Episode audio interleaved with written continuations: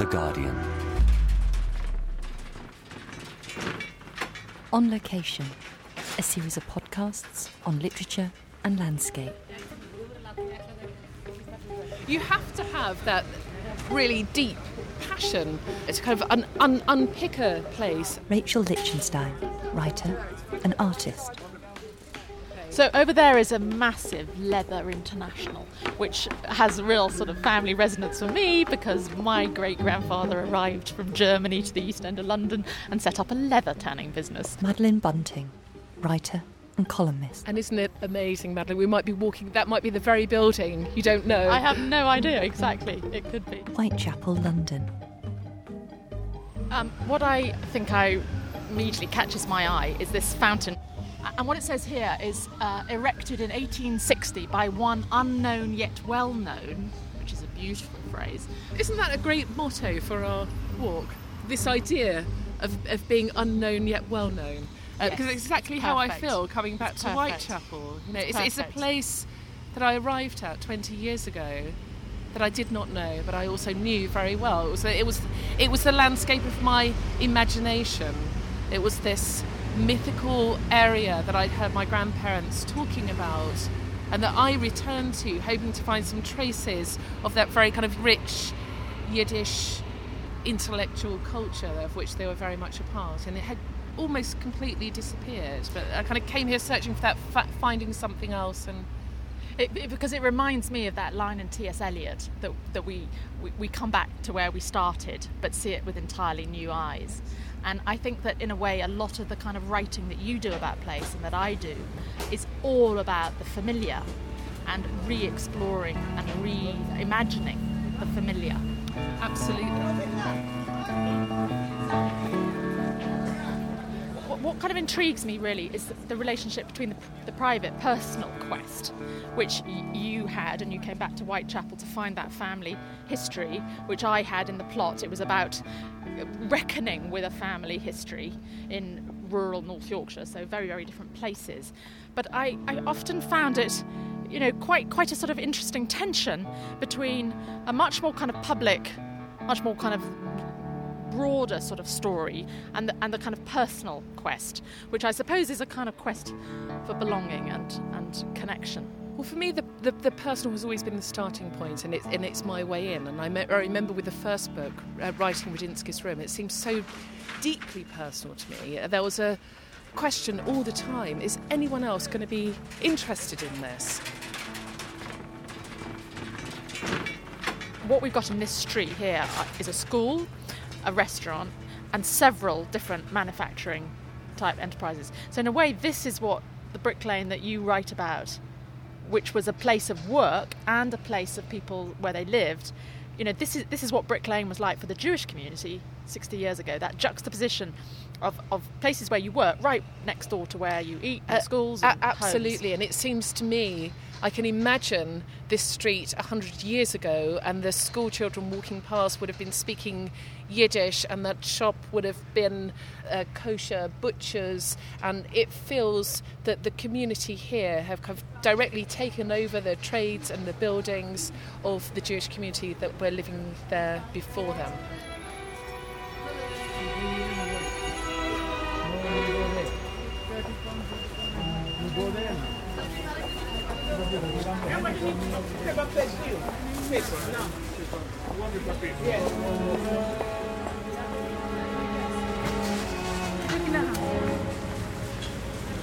Can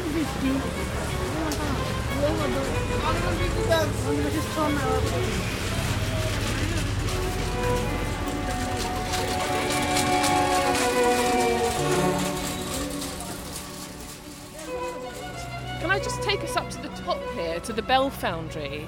Um, it would be fantastic if we could go inside. It's a, I think it's still the longest established business.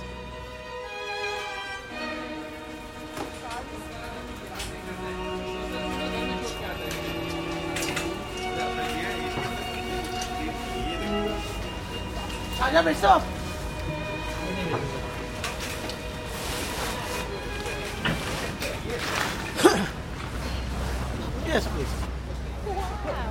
street. This is amazing. This is absolutely amazing. The Liberty Bell was cast here. I can see over I've... there a whole load of bells. This is so exciting. I must have walked past this building a thousand times and I've never seen this door open. And I can smell molten metal. I trained as a sculptor and I can smell that, that smell of, of welded steel. There's a wonderful kind of juxtaposition here, which is kind of, I would say, classic East End, which is, on one hand, we got that this, you know, the, the, the old traditions of craft work, which the, which made the East End of London, and on the other side, this huge new development is all going to be student accommodation.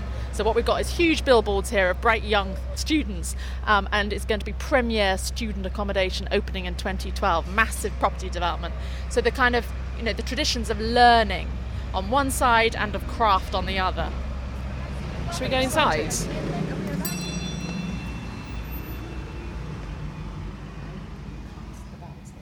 all done on site. I'll I'll show you all this very good diagram in the front here. The room we're in is absolutely enchanting because it's full of very, very old, slightly crooked timber work and cupboards and lots of electrical wiring everywhere.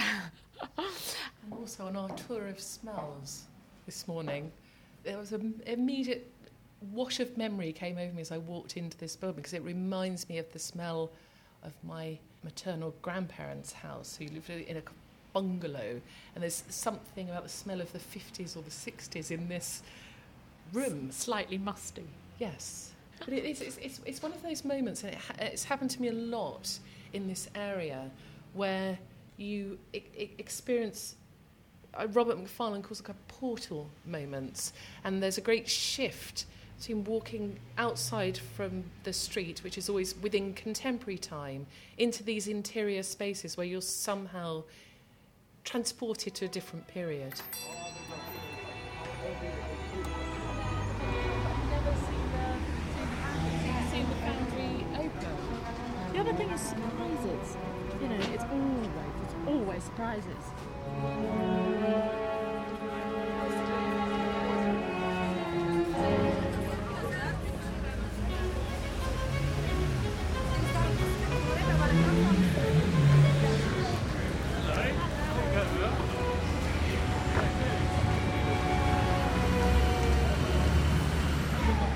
Rachel, what I wanted to ask you is that several times you've ex- you expressed sort of regret, really, about how things change and how the old does, in a neighbourhood like this, often get very kind of roughly and rather brutally pushed aside and just demolished. Some would say that's nostalgic, that, you know, th- there's a sort of sense of kind of nostalgic regret. H- how do you kind of deal with those sort of well, it's interesting points? On that, that term... Um, nostalgic has been used both positively and negatively when describing my work. I don't really see it as that. I think what I'm mainly trying to do is to kind of rescue stories that haven't been told about particular communities which are quite hidden within places like Whitechapel. Um, that's not nostalgia, it's... it's documentation, it's recovery, it's a kind of archaeology of memory of place. And I, I feel driven um, from I don't know quite where to to pu- to pull out these stories and, and tell them. I think that's a really interesting point that you say driven, because several of your books have been real labours of love. You know, the the, the the requirement to sort of be almost obsessive about the detail, about digging things out.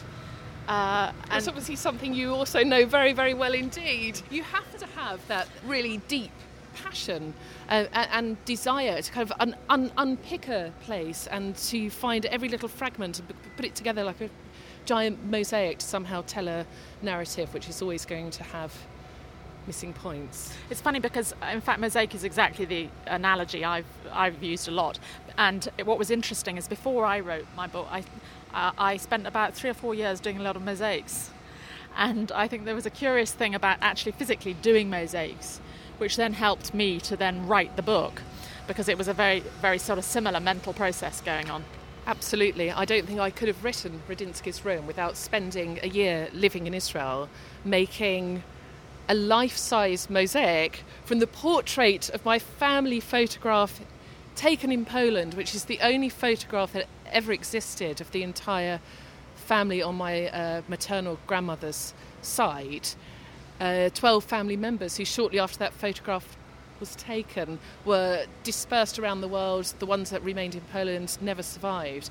I took this photograph to Israel whilst I was living in the desert doing uh, artistic residency, visited an archaeological site and started to collect from different archaeological sites around Israel these fragmented bits of pottery from various periods of time, and over the period of a year constructed a life-size mosaic out of these ancient shards um, of that family photograph in Poland. And that was the beginning of me starting to think Parallel. As a writer. Um, and in a way, when you look at this landscape, because actually if you look back down this street, there is just the most fantastic sort of visual mosaic, because what we have is the really quaint eighteenth century architecture of the Bell Foundry. Behind that we have a massive, rather ugly sort of probably seventies block, and beyond that the, the high, high rise high status buildings of the City of London, and the proximity of the city, the financial district, has always been a major factor for this whole area. So it's very very interesting how you transfer from the visual to the literary and backwards and forwards.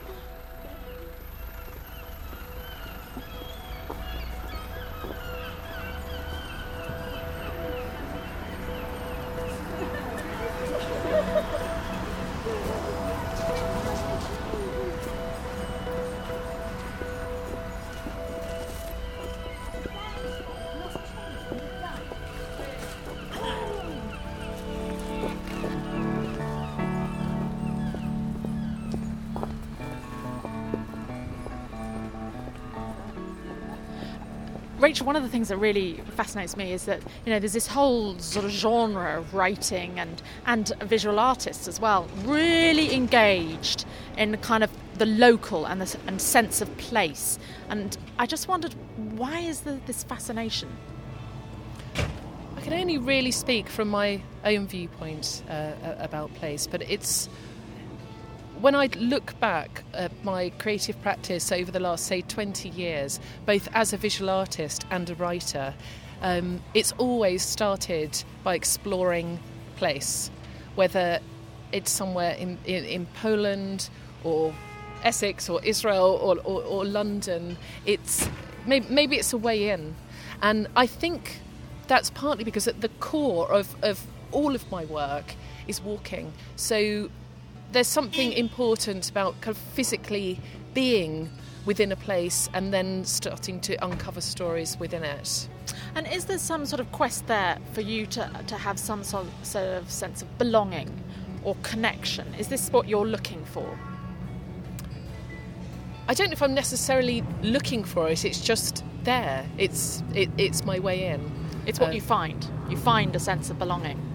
I go to places where I have a sense of belonging. I go to places that have some kind of family connection to me. I want to, I, I, I came to Whitechapel because I wanted to walk in the same streets that my grandparents had been on and see if somehow by doing that I would begin to understand something about who I was.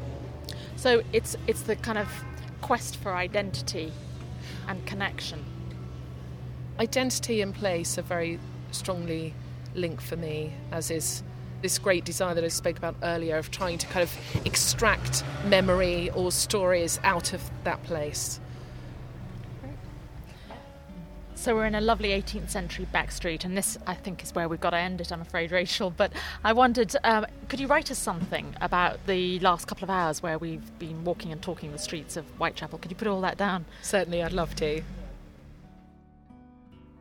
We meet outside the Whitechapel Gallery on the Waste, the widest pavement in London, the place where my Polish-Jewish grandparents used to step out, dressed in their Sabbath best. We walk. The strong scent of lilies drift on the wind from window boxes on a nearby block of flats. We imagine the smells that once permeated the area, the hops from the many breweries, the stink of the former slums, and if we concentrate hard, we detect other aromas. curry, coffee, petrol, barbecuing meat. There's a sense of erasure in the area. It's becoming difficult to tap into the traces of the past in Whitechapel, a place so rich in lost landscapes and forgotten histories. And here we are at Commercial Road and New Road, the place where my father was born, above his parents' watchmaking and jewellery shop, Gedalia Lichtenstein's, an appropriate end place for our walk through Whitechapel.